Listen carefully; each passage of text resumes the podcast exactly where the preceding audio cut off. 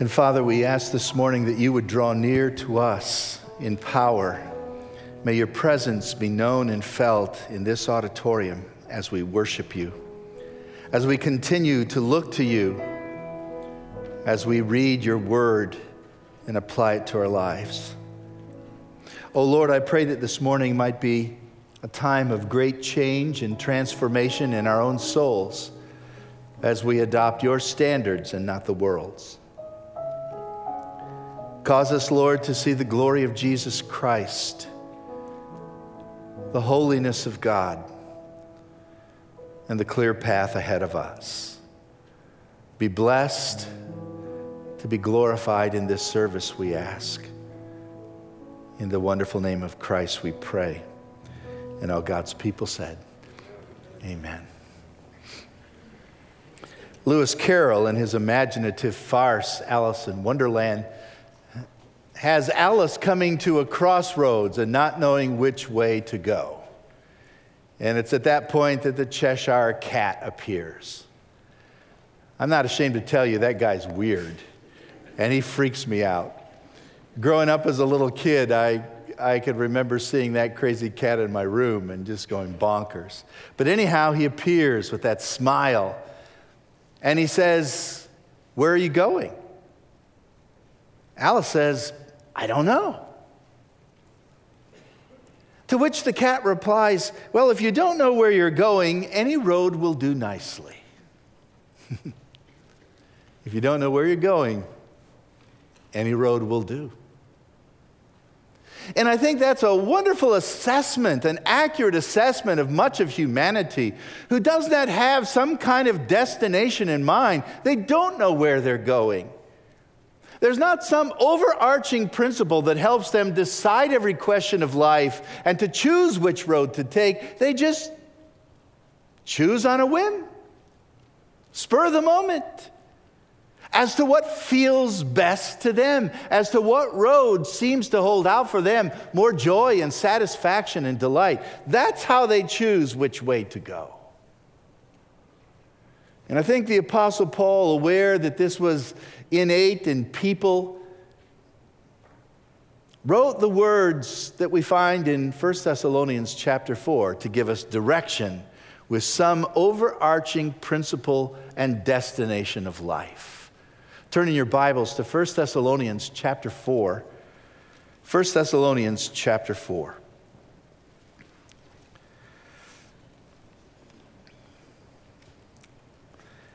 And beginning with the very first verse. Paul says, finally, brothers. Actually, that's in the NIV, the new NIV translation takes that out, but I, I like that finally, brothers, because Paul's not even halfway done, or a little more than halfway done, and he starts his conclusion. Uh, all preachers can identify with that. Once you say finally, there's still a sermon left to be preached. But this finally is not so much I'm starting my last remarks, it's more of a transition statement. We've been talking more about autobiographical things up to this point, Paul says. I wrote this letter to you because uh, I wanted to let you know I was concerned about you. You're young in the faith. They'd only been in Christ maybe four weeks. Well, at this time when Paul wrote the letter, maybe two months. And Paul's writing to young Christians, and he was concerned that the pressures of, of persecution would cause them to fold. And so when he had fled the city because of persecution, he sent a team back there. And then Timothy came back to Paul when Paul was in Corinth, the southern part of Greece, and said, Boy, they're doing well. You ought to see their faith. It's genuine faith. And their love is so energetic, and their endurance is inspired by the second coming of Christ, by hope. They have faith, they have love, they have hope. They're a model church. Couldn't do any better than those guys are doing. And Paul was so thrilled. He was so pumped. So he writes the letter to say, I'm so glad to hear that you're doing so well. And he recalls his visit, the gospel they preached, chapter one, the way they preached it, chapter two. And chapter three, his strong desire and his concern from them, but Timothy's report made his heart glad. And as Pastor Doug preached last week, he was concerned about their faith. You've got genuine faith, now grow it more. Keep it growing. Now, finally, let me go into the second half of the, of the letter, Paul says. Now let's get to exhortation. I have a few instructions I want to give to you. Verse 1 Finally, brothers, we instructed you how you need to live in order to please God. There it is. Live to please God.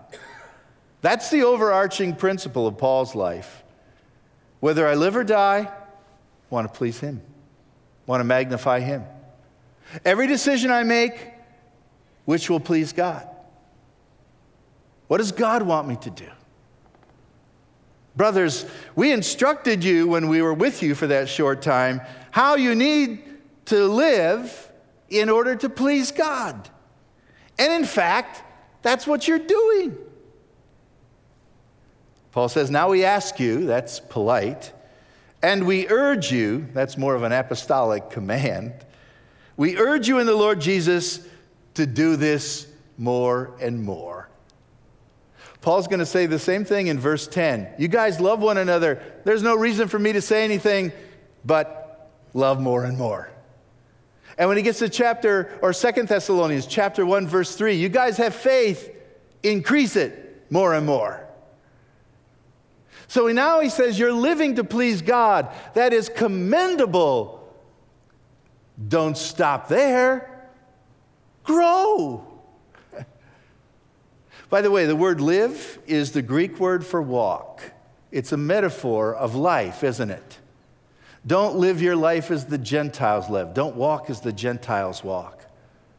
Walk by faith, not by sight, which means in all of the activities of your life, the way you think and what you do, the way you walk through life, live your life to please God. That metaphor implies that life, the Christian life, is not static, but progressing. You need to grow.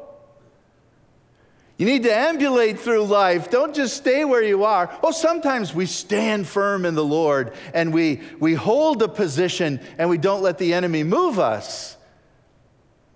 But the main metaphor is progress.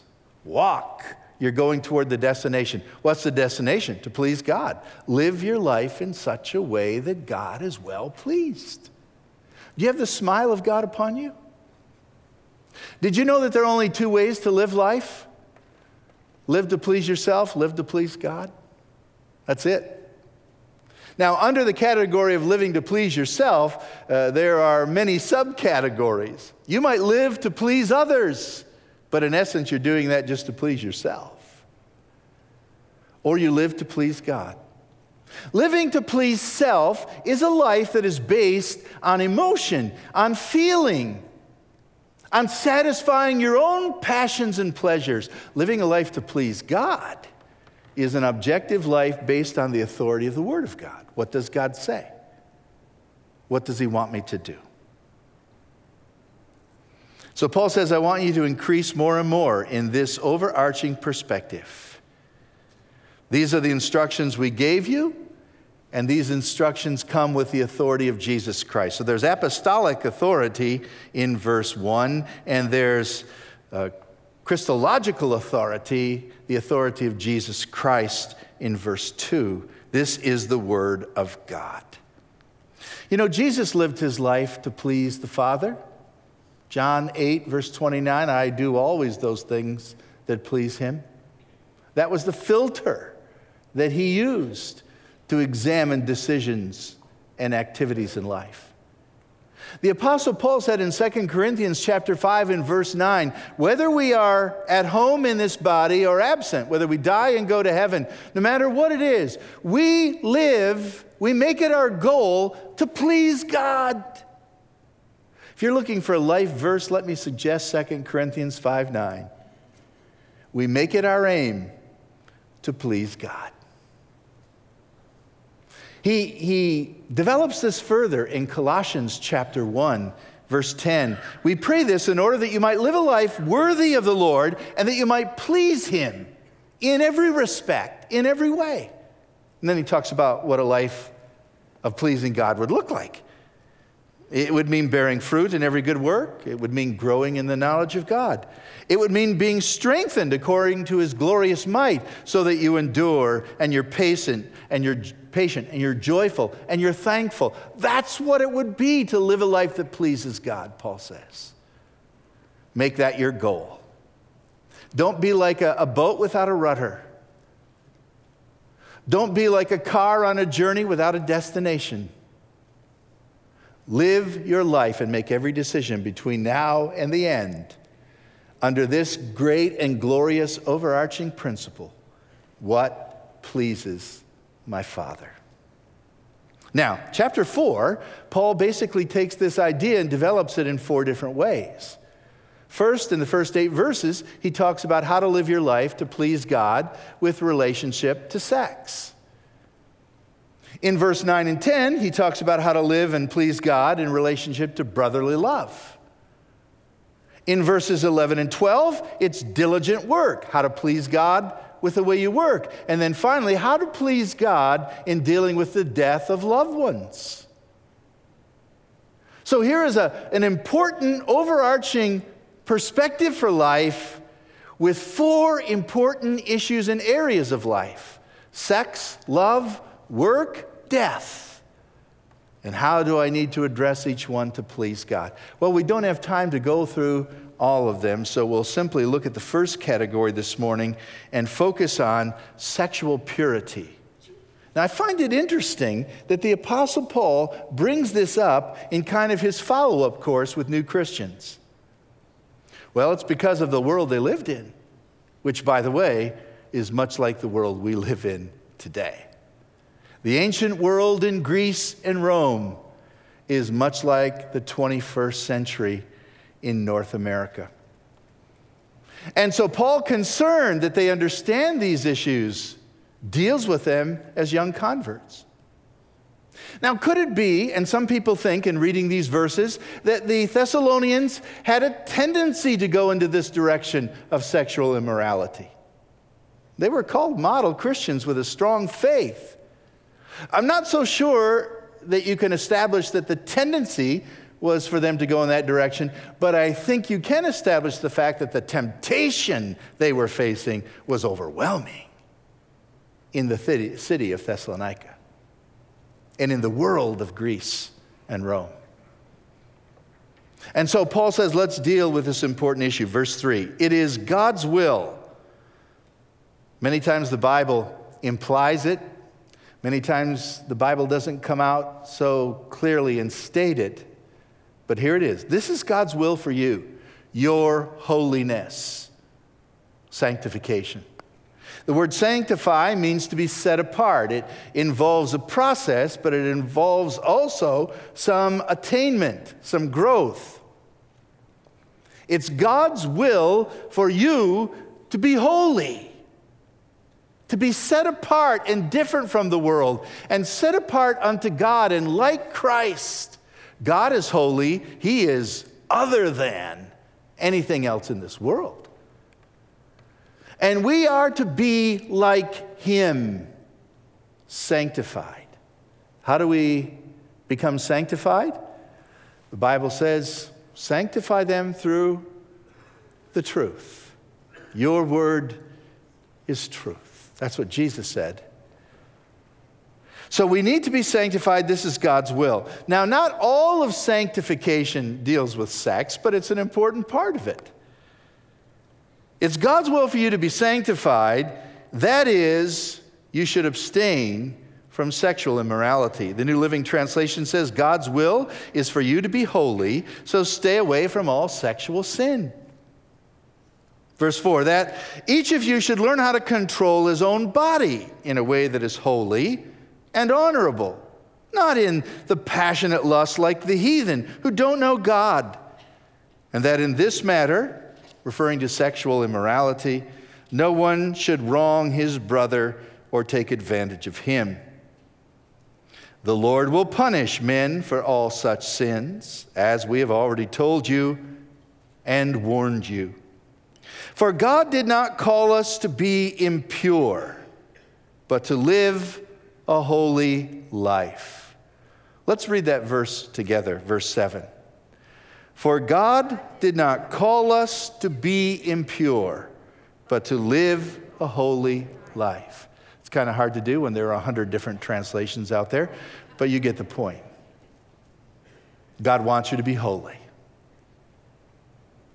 And while holiness is a broad category, one of the important areas is this idea of sexual purity. So, Paul then goes on to give us basically three principles for sexual purity. Let's look at these this morning. The first one is a personal principle. It's stated in verse 3 and 4, and it's this Don't let your passions rule your life. Don't be ruled by your passions. Verse 3 It's God's will for you to be holy. That is, you should avoid sexual immorality, that each of you should learn how to control himself Control your own body in a way that is holy, in a way that is honorable.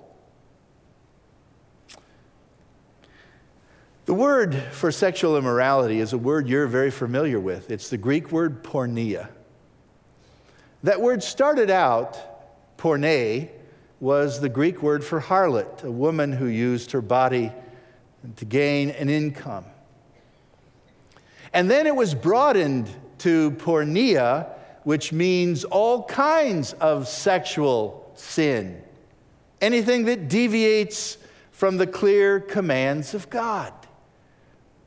And so the Bible tells us that we are to avoid. By the way, that's, that's almost too kind of a word. The original word means to break clean, to cut it off, decisive action. Avoid all kinds of sexual sin. Now, this portion of Scripture doesn't go into detail as to what is approved and what isn't approved in this whole thing called sex. So, what we have to do is do a study of the Scriptures, right? And just to give you a brief synopsis, nothing is wrong with sex. God created it. Now, it's difficult sometimes for us to talk about that in a mixed audience on the Sunday morning, but the truth is, God created it and it's beautiful and there's nothing wrong with it in its proper place. But the world takes everything God creates and defiles it. The world takes everything God makes and abuses it. And that's what the world has done with sex. You need the whole analogia scriptura, the whole analogy of the Bible. You need the whole story of what the Word of God says concerning this thing called sex. God made it. He made man and woman and joined them together. They were together and they were not ashamed. God brought them together for procreation. God brought them together so that this union might be an enjoyable union. And He brought them together so that this union would prevent immorality. It's one man and one woman together for life. That's God's plan. Anything that deviates from that is sexual immorality. So if you just decide, I want to get a new wife, I need a newer model, the old one's kind of run down, and you change wives like you change cars, that's sexual immorality.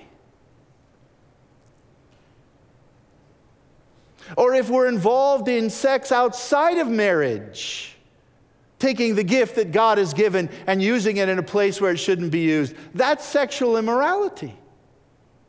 Or if you have both in the Old Testament, as you have in the Old Testament and in the New Testament, men going after men and women going after women, God says that is deviant and sexual immorality.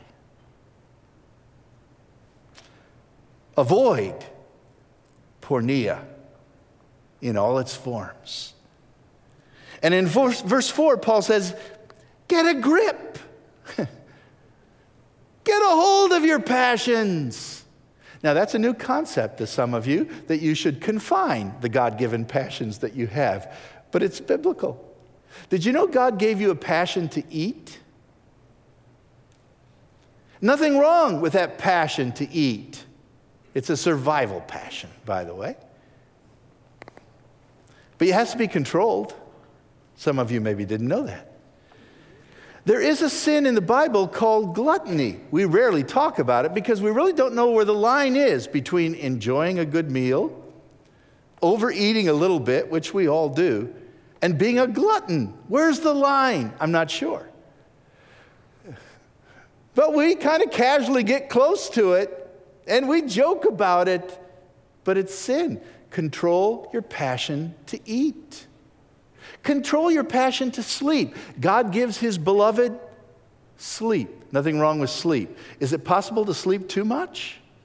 Is there something called slothfulness and laziness and lack of industry? Absolutely. Where is the line? Well, if you sleep eight hours, that's biblical. If you sleep eight and a half, that's sin. I don't know. I don't know where the line is. But there's a line. And so we need to control our passion to be lazy and do nothing.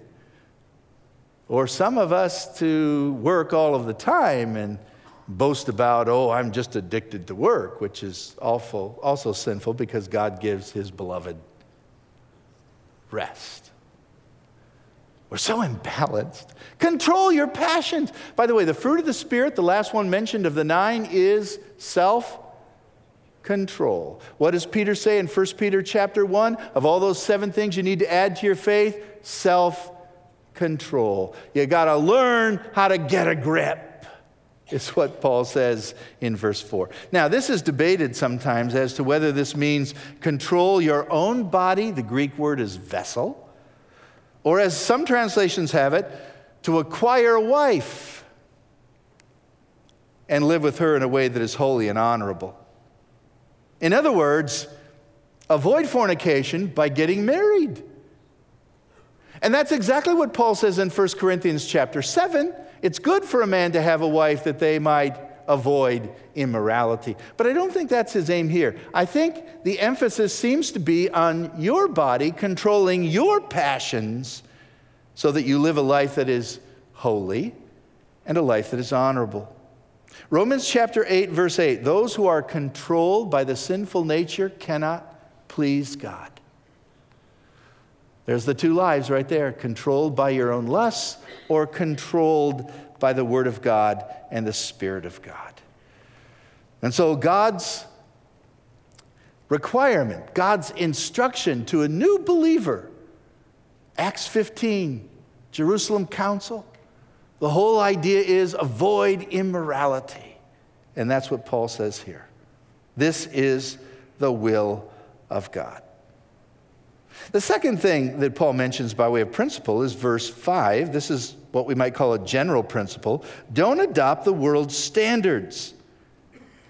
He says, I want you to live your life controlling your body in a holy and honorable way, not in passionate lust like the heathen who don't know God. Understand that these people are ignorant of who God is. They're ignorant of God's ways. That ignorant may be simply they've not heard, or maybe the ignorance is because they're willfully ignorant, but they don't know God. After the first service, Gary Bullock came up and he gave me a quote from A.W. Tozer, which is a great quote. A.W. Tozer once said, I will not listen to the man who doesn't listen to God.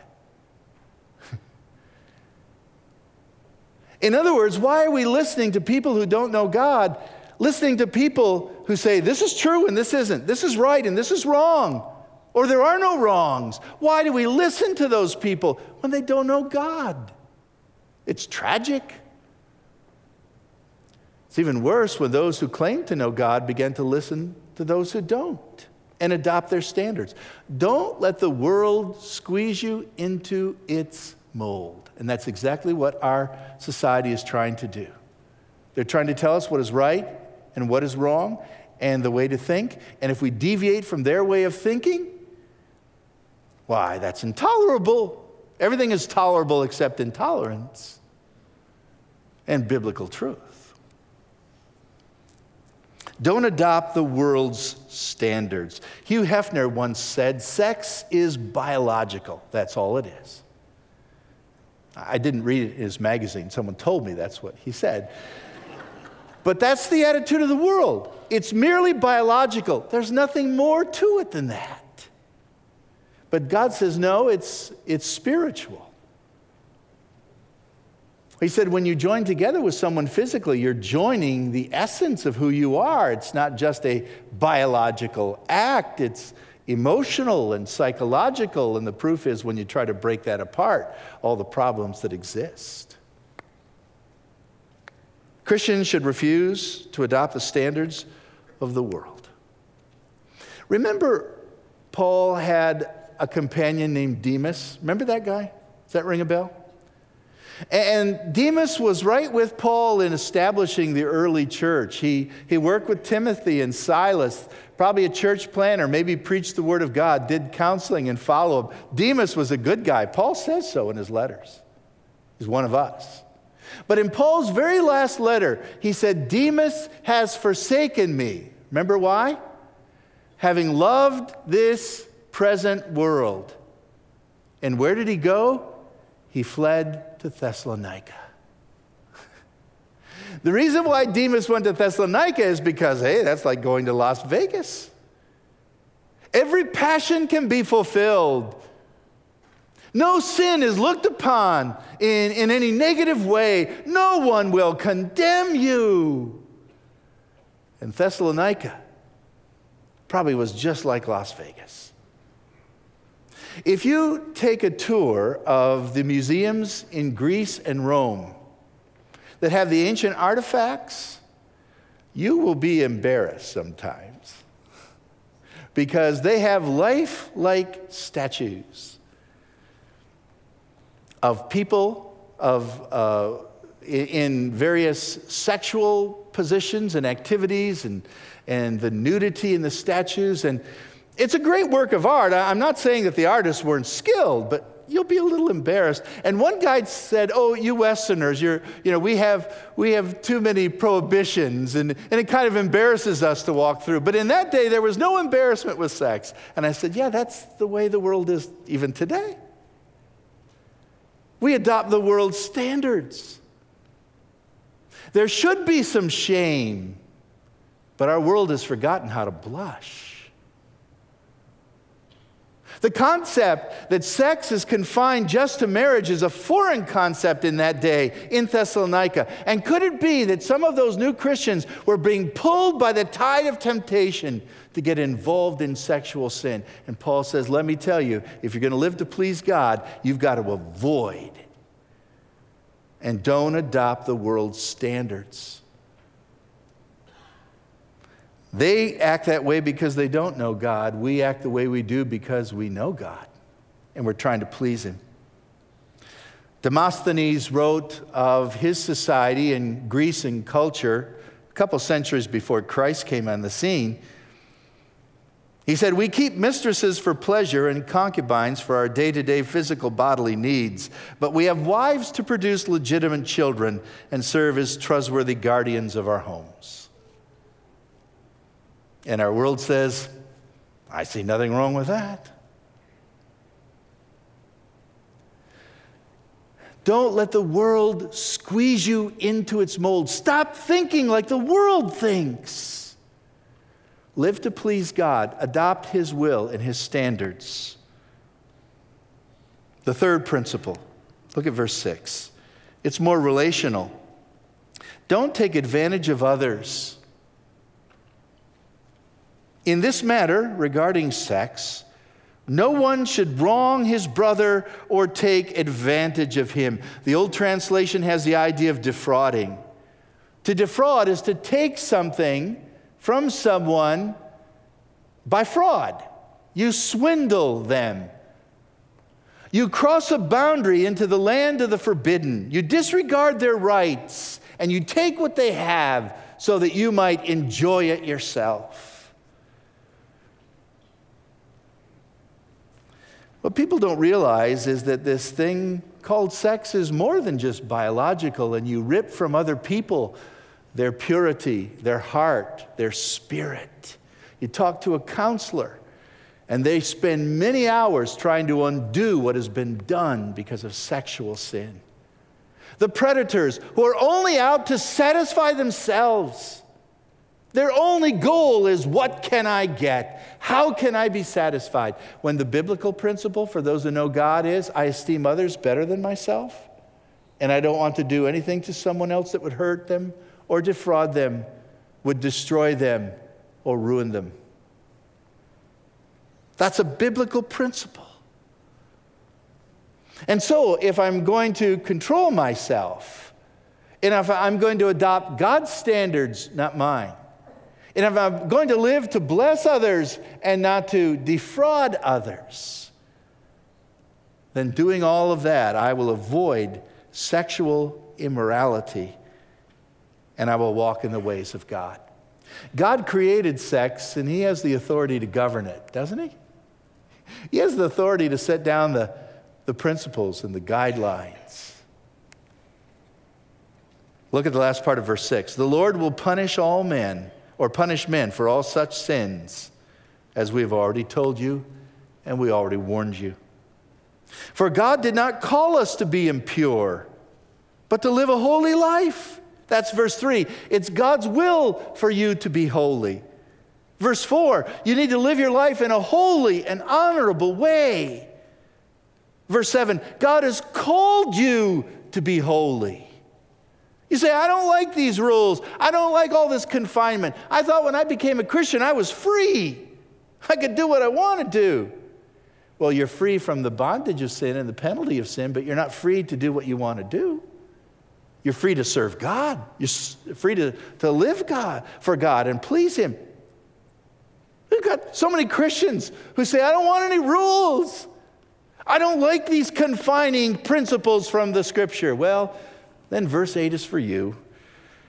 Therefore, he who rejects this instruction doesn't reject men, but God. The one who gave you the Holy Spirit. What kind of spirit is he? Holy. Paul used this argument in 1 Corinthians writing just a little bit after these letters, he said, Don't you know that your body is a vessel in which God dwells? He called it a temple. Your body's the temple of God. Don't do something inconsistent with the one who lives in you, the Holy Spirit. Oh, it's understandable that the pagans would establish principles and eliminate requirements for holy marriage. We understand that. But not you. You know God. Did you notice the Trinity here? God's will on the authority of Christ, verse 2, and the indwelling Holy Spirit, verse 8. You know the holy God of heaven. Live like it. The way we make decisions tells us a lot about where we are going just like Alice at the crossroads. God has given to us His word, and we need to obey it. It's His will. This is the word of God, this is the will of God. Someone who's involved in Eastern studies working at the University of Chicago made an interesting uh, observation. They had gathered together all of these fragments of cuneiform writings, the ancient writings from Assyria and Babylon and other places. And of all the fragments that they've gav- gathered and discovered, 90% of them have to do with understanding the will and the minds of the gods, of black magic, of how to discern the future 90% of those writings they've discovered. And they also discovered that one of the popular ways to understand the mind of God was to sacrifice an animal. They believed that the decision making part of an animal or a man was not the head, but was the internal organs. And kind of our heart idea comes from that somewhat. And so they would sacrifice an animal, they would get the liver out this is, this is true. And they would watch the liver move, kind of like reading tarot cards, and they would discern someone's future. It was based on the quiver of the liver. Now, that sounds ridiculous, doesn't it? Until you and I say, hey, why'd you make that decision? I just had a gut feeling. That's pretty dumb, isn't it? Well, at the moment, it seemed like the right thing to do. I have no arching, overarching principle of life. I just do what feels good. I do what I decide to do at the spur of the moment. I'm free flowing, you know. God says, that's a horrible way to live. That's like the people who don't know God. You need to be different. You need to be holy. You need to follow my word. Suppose Jesus came to Lansing to tell us the mind and will of God. He was going to have a press conference at the Lansing uh, Civic Center or the, the Lansing Center. And everyone was invited, and the press corps comes in great numbers, and all the town is there, and it's being shown on cable. Jesus is going to tell us what God thinks, who God is.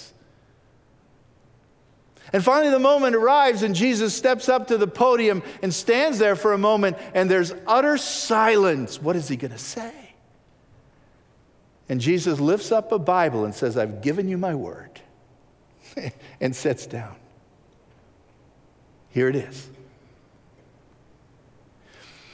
Those who love God should live a life to please God according to the will of God. And that means God's not called us to impurity, but to live a holy life. Let's pray. Heavenly Father, we understand from reading the scriptures that you are a holy God, that you cannot overlook sin. In you, there is no darkness or wickedness. You've created us to have fellowship with you, but we fell into sin. And yet, out of your love and mercy, you sent your Son to wash our sin away, to die on the cross and pay for the penalty of our sin. And now you call us to yourself. Come back to me. Repent of your sin. Believe in me. I will forgive all of your sin.